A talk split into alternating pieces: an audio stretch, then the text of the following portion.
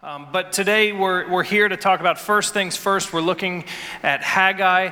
And so I want to start by saying this. Haggai is all about priorities. It's all about God speaking to his people and redirecting their priorities back to him. So there was an event that happened this week that was really cool. It's not, so, I, I didn't really know it was happening, but how many of you got to see the Field of Dreams baseball game? A few of you? Okay, yeah, quite a few of you. It, that was a really cool event this week where they went and played a baseball game. Major League Baseball played a game um, at the Field of Dreams site. Field of Dreams is a movie about baseball, and so they played a game there um, this week. And so Thursday night, I think it was, we turned the T V on, and there was the Field of Dreams game. And I I started watching it with the kids, with the family, and all of a sudden, I just this thought came over me that, you know, it's been like twenty years since I've seen the movie. And my kids have never seen the movie, so instead of watching a baseball game about a movie, let's watch the movie together. So we turned on Field of Dreams, and, and there's a reason I'm telling you this. As when we started watching that movie, there was just something that stuck out to me and that just was really clear to me. When we're talking about our priorities and putting God first, this movie is about a guy who buys farmland, and he's out in his land, and all of a sudden he hears a, hears a voice saying, "If you build it, he will come." And, and and he starts hearing this voice, and, and all of a sudden he becomes convinced that he needs to be obedient to this voice. And he becomes convinced that he needs to build a baseball field. And so he plows all his corn, he gets rid of all of it, and he sets up this baseball field because he's being obedient to what he believes, what he knows he needs to do. And people around town are making fun of him, and they think he's crazy, and the bank's getting ready to take the property because he got rid of all his corn. But but this guy is first and foremost sold out, committed to be obedient to the voice that he's hearing. Nothing else matters. The most important thing, the first thing that he had to do was listen to that voice. And as I watched that movie, it, it just struck me that how often we talk about being completely obedient and completely surrendered to God. But but my fear is that far too often, a lot of us are halfway surrendered, halfway obedient. And we're like, God, we want to be completely obedient. We want to follow you, but but we don't want people to think we're weird. And we don't want to lose anything. We want to make sure we're taken care of. And it just struck me in that movie, just this guy's wholehearted commitment to follow the voice. And I just thought, that's what God wants from his people. It's not just a bunch of people who say, yeah, I'll come to church every once in a while, and maybe I'll read the Bible, but people that are completely sold out, obedient, that it doesn't matter what the people around us say, it doesn't matter what it costs us, because we know that our God is in control. And we will do anything to be obedient and put God first. So that's, God is calling the people of Israel in Haggai to put him first. Stop worrying about yourselves. So, so what we see is in Haggai, um, the, the people are working on their own houses, and they're, they're putting their energy into their own houses. They're trying to take care of themselves. And, and I want you to see the timeline of this. In the first day of the sixth month of the second year of King Darius's reign, God comes to the people of Israel and says, it's time for you to stop working on your own stuff and put me first again. Let the first things be first. Then in the twenty-fourth day of the sixth month, God comes back to the people because they're frustrated.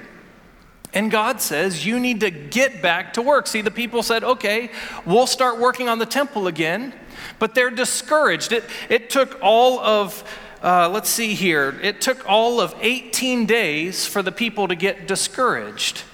And, and so God says, get back to work, go to work, and, and the people get back to work, and then God comes to them again on the twenty-first day of the seventh month. So less than a month later, God comes to them again and speaks to them again. So God is tuning the people's hearts back to him. And Haggai two today, we find, starts in the twenty-fourth day of the ninth month. So we're basically a little under four months for this whole timeline. God is redirecting people back to him. So let's look at verse ten. And I just, I, I want to give this decla- disclaimer because I think as you hear God's word today, there may be some things that are a little bit confusing to you. I know that's, that was the case with me. This last week on Tuesday, we did staff devotions and we read this together, and I hadn't spent quite as much time as I have now. And I said, all right, we're gonna read this and then we're gonna talk about it. And we read it and we all stood, sat there looking at each other like, what in the world is that all about? That might be your first reaction here, but there is some really good stuff here in, in Haggai two today. And I want you to hear what God has. Basically, there's two parts of the scripture today. The first part has to do with our hearts. The second part has to do with God's blessing. So, so let's go. Haggai chapter two, verse ten, it says, on the twenty-fourth day of the ninth month, in the second year of Darius, the word of the Lord came to the prophet Haggai. This is what the Lord Almighty asks. Ask the priest what the law says. If someone carries consecrated meat in the fold of their garment, and that fold touches some bread or stew, some wine, olive oil, or other food, does it become consecrated? And the priest answered, no, it doesn't.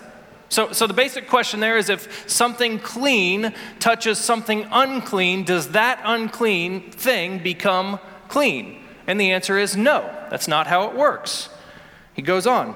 Then Haggai said, if a person defiled by contact with a dead body touches one of these things, does it become defiled? Yes, the priest replied, it becomes defiled. So if something unclean, and, and by the way, to be defiled, to touch a dead body was like the worst form of uncleanliness. So if something that was defiled by touching a dead body touches something clean, does it become unclean? And the answer is yes, it does. And so then Haggai said in verse fourteen, so it is with this people and this nation in my sight, declares the Lord. Whatever they do, whatever they do and whatever they offer there is defiled. Now give careful thought to, to, this, from, to this from this day on. Consider how things were before one stone was laid on another in the Lord's temple. When anyone came to a heap of twenty measures, there were only ten. When anyone went to a wine vat and to draw fifty measures, there were only twenty.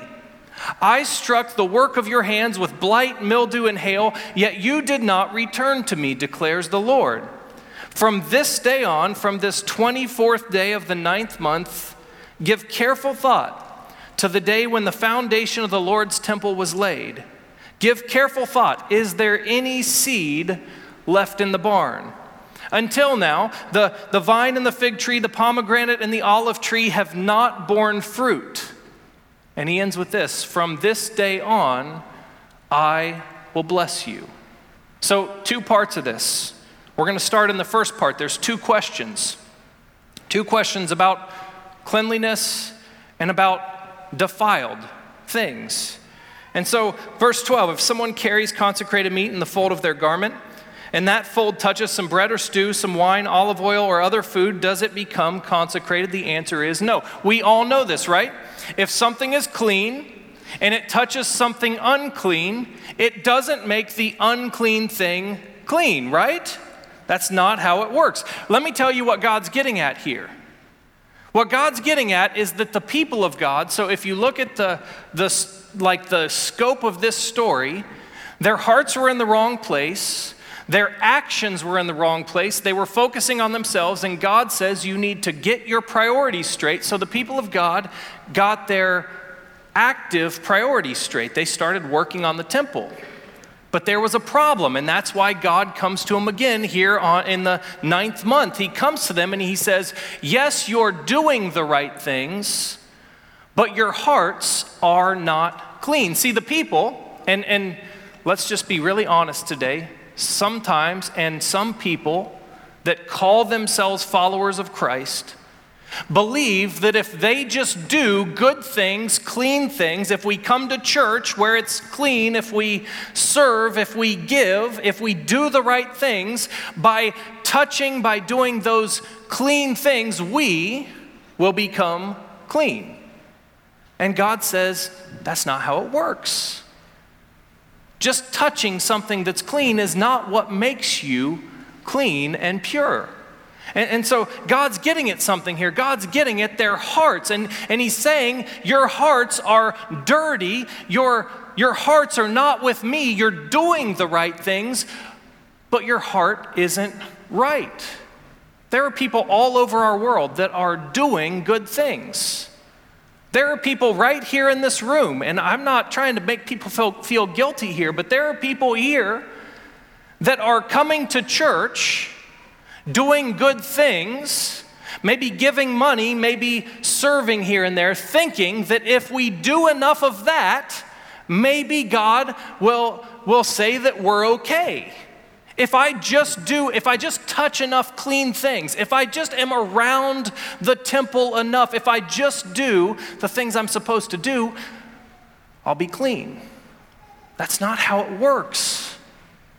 Our hearts have to be cleansed. And so the question we have to ask ourselves is this: what makes us clean? What makes our hearts pure? See, God is first and foremost, let's get this out of the way right here. God is first and foremost concerned not with our actions, but with our hearts. This is what God's saying at the beginning of this section. It's about your heart being clean. Your actions follow your heart. And, and so, so what makes us pure? What makes us clean? And the answer is, the only answer is repentance, turning from selfishness and sinfulness, turning to God and God's grace through the blood of Jesus that purifies us and makes us clean. I, I want to be really clear with you today, church. You can go to church all you want. You can give as much money as you want. You can serve. You can be a really nice person. You can hang out with all the clean people. But if God hasn't changed your heart, if you haven't repented and God hasn't made you pure, it's all for nothing. And so he, he goes into this second part, verse thirteen. Then Haggai said, if a person defiled by contact with a dead body touches one of these things, does it become defiled? Yes, the priest replied, it becomes defiled. Then Haggai said, so it is with this people and this nation in my sight, declares the Lord. Whatever they do and whatever they offer is defiled. So yesterday we had a men's ministry canoe trip, and the plan for this trip was that we were all going to go out there and we were going to take some coolers and we were going to throw some hot dogs in the coolers and some chips and some water, and we were just going to get in the canoes and we were going to go down the river, and at some point when we were ready for lunch, we were going to stop on the side of the river on a bank and we were going to cook those hot dogs and make lunch and enjoy it. And for me, I'm just going to be honest with you, when I heard that plan, I thought, I don't know how that's going to go. We got to make a fire. We got to cook our food there. Like, I, I know that I'm not a manly man, but I was like, I don't think this is going to work. So, so we got on the river. We had a cooler full of hot dogs, and they were wrapped. They were packaged. They were completely clean. I mean, as clean as hot dogs can be, right? I mean, they're hot dogs. But, but we got going down the river, and we got to the point that it was lunchtime, and so we got out on this bank, and there just happened to be this little trail up just a little bit, and so we walked up that trail, and right there, there was this fire pit. And so we thought, this is perfect. Time to cook the hot dogs. So we got all our coolers up there. We open up the hot dog packages. We take out these clean hot dogs. And we're thinking, okay, now we just got to cook them. How are we going to do that? So a few people went and they grabbed sticks. Dirty, nasty sticks. Dirty sticks. And they stuck them in the clean hot dogs. Let me ask you a question. Does the cleanliness of the hot dog overtake the dirtiness of the stick? No, it doesn't. And, and I didn't go that route because I didn't want splinters in my mouth either. And, and so that was one option. Then we, we there was this metal grate, and it was rusted, and it was kind of nasty, but it was sitting by the fire. So we thought, hey, if we just move that metal grate over, then we can put the hot dogs on that, and it'll be kind of like a grill. But the problem was the metal grate was pretty dirty. So the question we literally sat there and asked ourselves is, if the hot dogs are clean and the grate is dirty, will the hot dog still be clean if we put it on the grate? And the answer was no. The second we put those things on there and started rolling them over, I mean, there were just these different colors on them. And it was like, oh, that's, uh, you know what? They were delicious. As delicious as hot. I, we'd been palling for a long time. But, but no, when something clean touches something that's dirty, what happens is it gets dirty. And so God's talking about the people's hearts here.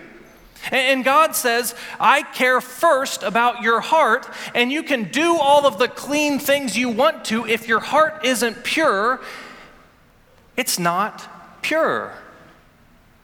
And if your heart isn't pure and if your heart is unclean, then guess what? Everything you touch becomes unclean. So God says, so it is with these people. Everything they do and everything they touch is defiled. That's This is tough stuff. I mean, the people of God's priorities were wrong. They were putting their priorities on themselves, and God said, get it right, put me first. And, and they shifted, and they did. They started working on the temple. They were faithful in action. But God comes again because just doing the right things is not enough. We are supposed to be clean and pure. And that only happens through God's grace at work in our heart through repentance. So our first priority, when we talk about priorities, our first priority should be obedience to God. And what God is saying here is that obedience starts with a pure heart. Obedience doesn't start with just actions that are good. Obedience starts in our heart. Jesus had a lot to say about obedience without purity. There were these people in Scripture called the Pharisees, the teachers of the law, and they were really good at doing the right things. They kept the law to a T. I mean, they showed up when they were supposed to show up. They did what they were supposed to do. They stayed away from the things they were supposed to stay away from. They did everything to be clean, but their hearts weren't clean. Listen to what Jesus says, Matthew fifteen, eight through nine. He says, these people honor me with their lips, but their hearts are far from me. And listen to what he says next. They're, they worship me in vain. Their teachings are just merely human rules. What Jesus is saying there is you can do all the right things, you can keep the law as much as you want to, but if your heart is wrong, your worship is in vain. It's wasting your time. You're not really worshiping me if your heart is wrong. Matthew twenty-three, twenty-five to twenty-six. Jesus says, woe to you, teachers of the law and Pharisees, you hypocrites. You clean the outside of the cup and dish, but inside they are full of greed and self-indulgence. Blind Pharisee, first you clean the inside of the cup and dish, then the outside will also be clean. What God is saying to the people of Israel here is you've got to start with the priorities of your heart, and it starts with purity. And once that happens, then you can be obedient and do the right things, and you will be blessed. But if your heart isn't right, it doesn't matter what you do. It's defiled. It's messed up. So the people have been building this temple, and God says, stop, get your heart right. It starts right here. Haggai two, verse fifteen to seventeen, that's the first half of it. The second half is this. We, we turn from the talk about cleanliness and uncleanliness and, and the obedience of a pure heart, and then God goes to talk about the result, God's blessing. So verse fifteen, now give careful thought to this from this day on. Consider how things were before one stone was laid on another in the Lord's temple. When anyone came to a heap of twenty measures, there were only ten. When anyone went to a wine vat to draw fifty measures, there were only twenty. I struck all the work of your hands with blight, mildew, and hail, yet you did not return to me, declares the Lord. What God is saying here is, take a look at how life was before you turned to me. Remember how life was before. And we see these comparisons. When you went to get twenty measures, you only found ten. When you went for fifty measures, you only found twenty. Let me tell you how this works in our lives. You want that perfect house, right? You just think in your head, if I could just get a house like this, then I'll be content, and I'll be full, and I'll be happy, and I'll be joyful, and I'll have everything I need. And so you go out, and you get that house, and what happens? All of a sudden, you see some other house, and you start thinking about what this house doesn't have, and you start wishing that you could have more, and it's like you're going to look for twenty. In your mind, you think when you're getting this house, you're getting twenty of something, and actually you're only getting ten. You're not getting what you think you're getting. Maybe it's, if, if I could only get this job. Maybe if I could only get this car. I, I used to think that. If I could just get this, my, this dream car of mine, then, then I would be content. And I got this cool car, and guess what happens every day when I drive down the road? And, and I'm not talking about the Toyota Venza. Let's be clear on that. That's not that cool of a car. Thanks, Dad.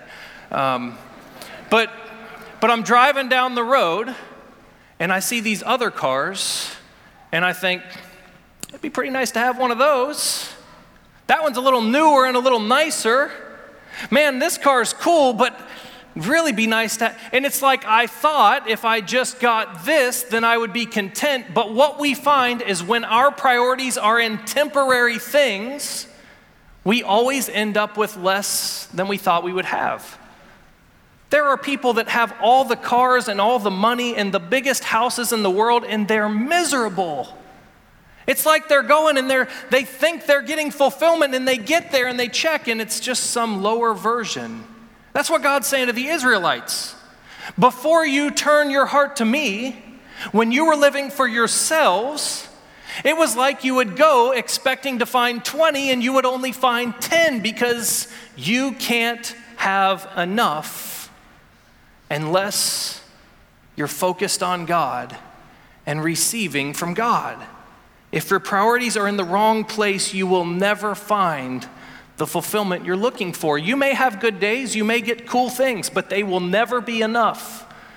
Only God will be enough for you. We will never be fulfilled until we learn to put God first.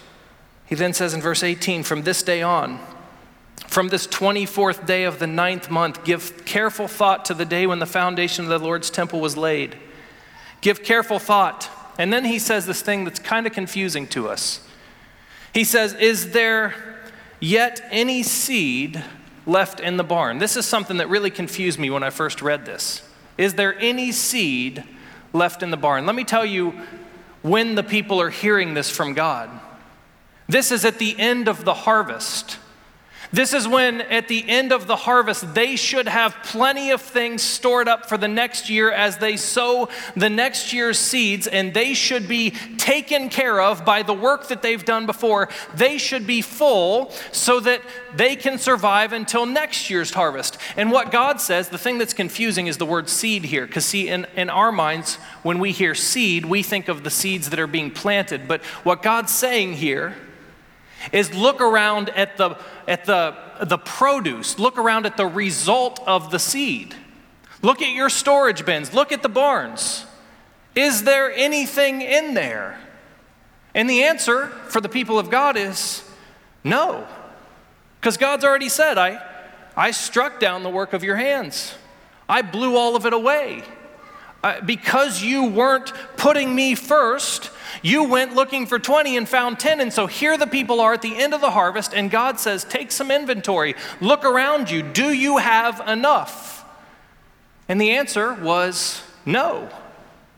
And the people of God must have been thinking, man, we are in big trouble. We're never going to make it to the next harvest. We're never going to be okay with what we have. And listen to what God says in verse nineteen. This is really cool. So, so what God's doing here is he's setting the stage for them to understand his power and his glory. He says in verse nineteen, from this day on, I will bless you. From this day on. So the people have been disobedient. They were building their own houses. That's the irony. The more we work for our own houses, for our own security, for our own selfish desires, the less we will be fulfilled and secure and have what we need. But the more we turn to God, the more we trust in God, the more we depend in God, the more we will be filled with everything we need and with joy and contentment. God says, take a look around you. You've been disobedient. Your hearts have been impure. Your hearts haven't been right, and look around you. You don't have what you need. But man, I'm thankful today that we serve a God that's a God of fresh starts and a God of second and third and fourth chances. I'm thankful that we serve a God that throughout the story of Scripture and throughout the, the history of this world has been faithful to his people even when they haven't been towards him. And he says, you know what? Take a look around you. Get your heart right. You got nothing in these storage bins? Watch me take care of you. Watch what I'm going to do. See, if the storage bins had some stuff in it, we would be tempted to think, oh, that was our work that sustained us. That was our work when we had our priorities wrong that got us what we needed. And God says, no, look around you. You've got nothing. But from this day on, I've got you. If your heart is pure, if you put me first, you will see my blessings. Today is Back to School Sunday. And you know what? I, I know for a lot of you, that affects you. For some of you, Back to School Sunday doesn't mean a lot. The end of summer doesn't mean a lot. But listen, today in God's word, God calls us to a decision point, to a moment. I, I love the, the words there. Consider now. Consider what you have. From this day on, there's this moment. This is a, from this day, mark this spot on your calendar. Take a look at what you have and know that this is the moment that I'm asking you. Are you in? Are you completely surrendered? Are you pure? Watch what I'm going to do. God's first priority is for us to live and have pure hearts. We have to put God first. We will never have enough. We will never be fulfilled. We can never save ourselves without the grace and the help of God. So he says, get your heart right, the first half. Get your heart clean. Then the outside will follow. In the second half, he says, listen, the product of your selfishness and sinfulness has never been enough for you. It leaves you empty. But watch what I'm going to do. Today, I want to ask you to respond to God's word. At the end of the summer usually means for us, it's kind of, I've been saying this to some people, it's kind of like the second new year for us. Because we got four kids that are about to go back to school, and Megan starts school tomorrow, and and all everything, we've gotten our vacations in, we've we've had our fun for the summer, we've rested, kind of, and and here tomorrow it all starts back, and it's like this this second start to the year for us. And a lot of you are in that spot, but listen, even if that's not you, I want you to hear God's word today. God says, take a look around you, and if you've been living with an impure heart, if you've been living unfaithful to me, if you've put other things first, you're going to find that you never had enough, and you're always empty. But if you will turn to me, watch what I'm going to do. I will bless you from this day. So this is how I want us to respond to God's word today. We're, we're going to have a, a, a response song, and, and the first part of this, the worship team can go ahead and come up. The first part of this is we're going to respond with surrender. Listen, I know there's a lot of you in here that have been serving God faithfully for a long time. And maybe your heart's been in the wrong place, and so maybe today this is just another day to say, all right, mark it on the calendar. I am dedicating everything to you, God. But there may be some people in here that have been trying to do the good things, that have been trying to, to do the right things and to, to just be a good person, thinking that God's going to save us. And today I think God wants to point to some people's hearts and say, no. I want you to be pure. I want you to surrender your heart today, it's not just about doing the right things. It's not just about showing up to church and giving money and, and serving people. That's part of it. But the more important thing is that your heart is completely surrendered to God. So we're going to sing a song that talks about being more like Jesus. And the first part of our response today is surrender. So I want to say a quick prayer of, over you now, and then I want you to take a posture of surrender. If there are parts of your life that haven't been that had tuned to God, if there have been parts of your life that you've been putting your priorities in the wrong places, if your heart just isn't quite right, if there's something in there that you know is wrong, that isn't honoring God, now is the time to surrender. To say, God, let's get the inside clean today, and then we'll work on the outside. Today, every single one of our prayers should be, God, purify my heart. Today, I want to live for you. I want to put you first, not just in what I do, but in who I am. Father, we love you today. And I pray that you'll speak to each and every one of us. You know where each of us are. You know the, one, the ones that are struggling to put you first. You know those of us that have been faking it for a long time. You know those of us that have been trying to earn our salvation. Lord, if there's any today that need to just surrender to you, I pray that you would purify us. Lord, help each and every one of us right now to come to a place of decision, to say we're not going to go the wrong way anymore. We're going to completely put you first, inside and out. Lord, purify us right now. Help us to be more like you. In Jesus' name, amen. Listen, as you hear this song, as you sing this song, I want you to surrender your heart. And after this song, we're going to have a time of prayer and blessing, and we are going to sing a blessing over you. And I want you to receive God's blessing today. God says, from this moment on, I'm going to bless you. So I want you to feel that today. And then we're going to end by praising God. So let's start just with surrender. Whatever posture you need to take, whether that's kneeling, whether that's sitting, whether that's standing, whatever it is, make sure that your heart's right today as we sing.